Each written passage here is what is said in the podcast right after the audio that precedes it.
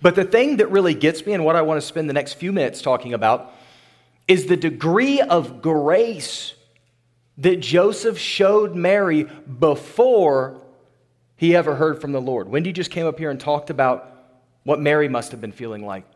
But man, what a job for Joseph. Look at this verse. Let, us read through some scripture. Matthew 1, verse 18. Now, the birth of Jesus Christ took place in this way.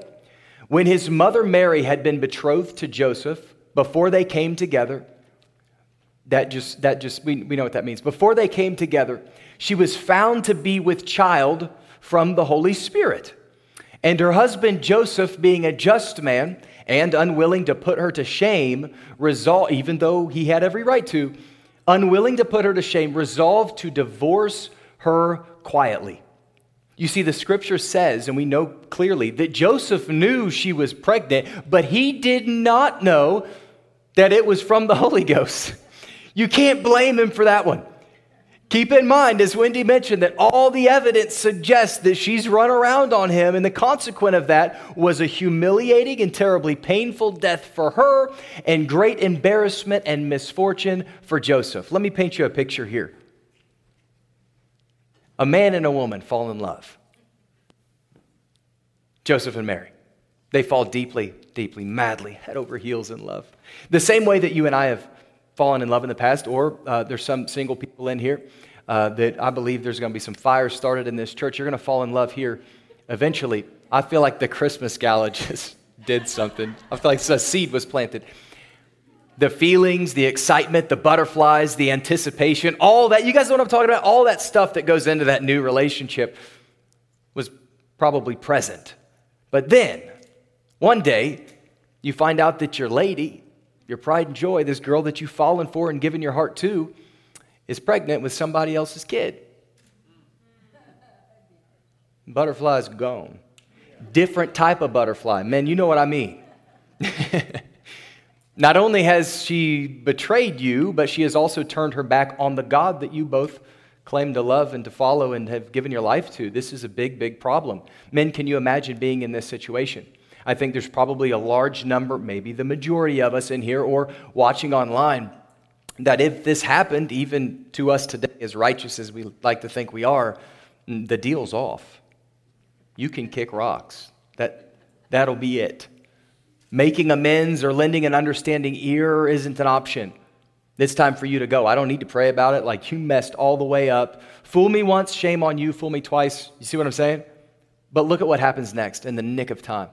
But as he considered these things, behold, an angel of the Lord appeared to him in a dream, saying, Joseph, son of David, do not fear to take Mary as your wife. What was he afraid of? Because she, she would have been the one in jeopardy, right? Fear of shame, fear of humiliation. You know how embarrassing that is that when somebody else would find that out about you? Like you're not worthy enough, you're not special enough to be. Fa- you guys know what I'm talking about? The angel says, Don't fear to take her as your wife. For that which is conceived in her is from the Holy Spirit. Pause right there. Today, you and I, we are in the church age, and man, we have the power and the presence of the Holy Ghost. We have the power of the Spirit, miracles, signs, wonders. We have access to all of that. And I would say for a lot of us in here, that's rather normal. Maybe not so much for you. Maybe you're at a different place right now in your walk with Christ, but the power of the Spirit. That, that's, that should be a normality to see that. We expect that. Paul talks about the gifts of the Spirit, all these wonderful things. It wouldn't have been super common for them at that time. Jesus hadn't gone to the cross yet.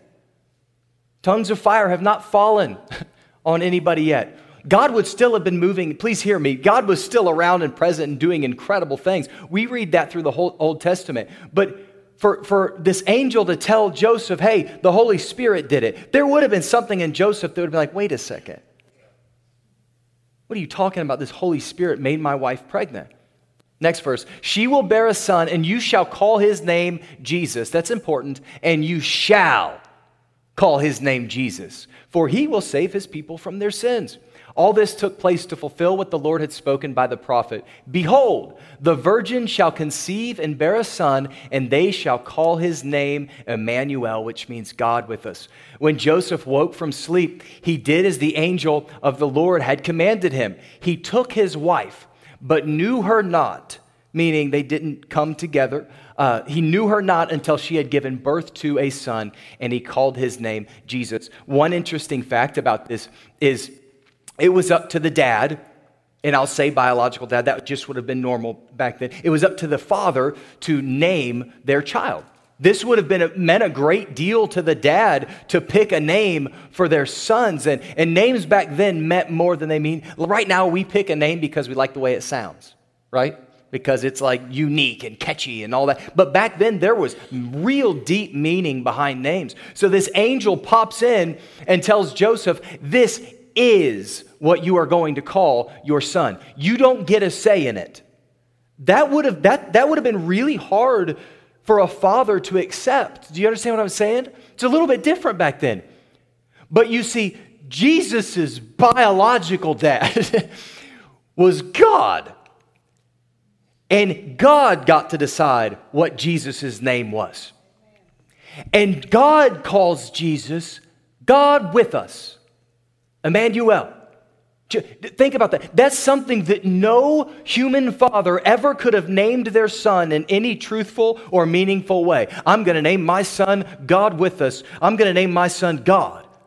That's something only the father could have done. This is bigger than you think it is. But the angel showing up to Joseph wasn't just about orders and commands, because it kind of sounds like the angel put Joseph in his place. Like he just showed up and said, Tough luck, this is what you're going to do. So when the angel shows up, it wasn't just about telling him what to do. Think about the relief that Joseph would have felt when he found out that the woman to which he was giving his life did not, in fact, run around on him. She was faithful.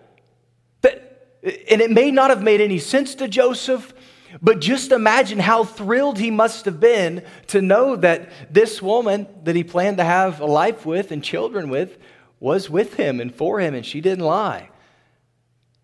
And for the majority of Jesus' childhood, most likely Joseph would have been there, raising his son, loving his son, teaching his son, leading his son. You guys know that story? You may have heard this story. Jesus is 12 years old. And we, we really know very, very extremely little about Jesus from the time he was born to when his ministry started.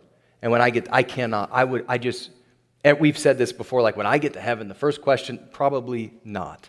You're probably just going to be so overcome with the love of the Father and the glory that you're just going to sprint to the throne of Jesus and fall on your face. You're going to sprint to the Father. That, that, that's what I think we're going to do. But I really, I really would like to know more about his life. What was it like raising a son? What did he, you know, did he, did he, did, we know he didn't sin, but did he, you know, was he kind of ornery or, or what, what was the deal, you know?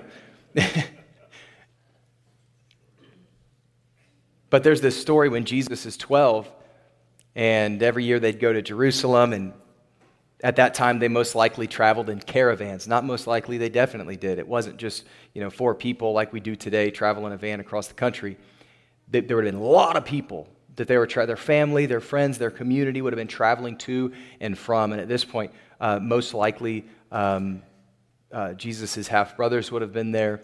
And so they're in Jerusalem, and uh, Jesus is in the temple. And it says he was growing in wisdom and in stature, and he was asking questions in the temple, and people were confounded at the wisdom of this 12 year old young man. And so Mary and Joseph leave. Questionable parenting, but they leave and they get a few days away or a day away and then realize Jesus isn't here. And so they go back and they find Jesus in the temple. And Jesus' response is just perfect. He said, What's the problem? Don't you know I'm going about my father's business? Whoa! I like to think Jesus was a little ornery, but Joseph was around during, during that time. And it's important to know that Jesus was fully God. We, Jesus was fully God and fully man. But what he did here on earth, what he did for you and I, that sacrifice and going to the cross and the miracles that he worked, he did as a man with the same spirit that we have access to do. Think about that. Scripture tells us the same power that rose Jesus from the dead lives in us. And as Jesus is living and growing, he's working as a man with the presence and the power of the Spirit of God. And that's just a confounding, that's just, it's, it's almost unfathomable, unfathomable to think that we have access to that today. Joseph and Mary were the original protectors, they were the original caregivers. They were the original ambassadors of Christ long before Paul ever wrote about it. And it was in the years following the birth of Jesus that these two incredible people, Mary and Joseph, got to steward this gift, the gift of the Savior, who would go on to save the world from sin. God could have done this any way that God wanted to do it, but He did it through two people that were just like you and I flawed, broken, and in need of the very Redeemer that they were raising. This is big stuff. This could be a whole series talking about Mary and Joseph. Worship team, you can come up here. Um, does anybody feel like maybe you know something about Mary and Joseph that you didn't know before you got here? Because I know that as I was studying this and, and, and reading into this, it was very interesting for me to learn about some of this stuff. We, we, we don't often think about the reality of what it would have been like if you were there. What would you have done if you had to raise the Savior of the world? They felt those emotions. And we're going to talk about the rest of the story on Christmas morning, which I'm super excited about. We're going to talk about Jesus. But today, Wendy and I just wanted to, to paint a picture. We wanted there to be an emphasis on the humanity and the reality of Jesus' parents.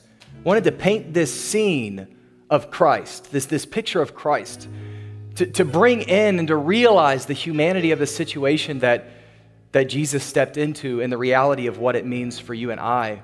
And it's this. This is the whole point of the whole thing when you think about Mary and Joseph.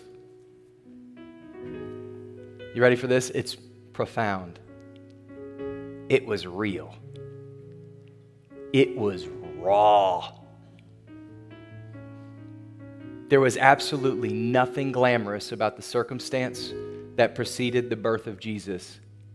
Nothing. But even in the midst of the mess, totally confused and walking through a situation that was absolutely unfathomable and insanely unlikely, they said yes.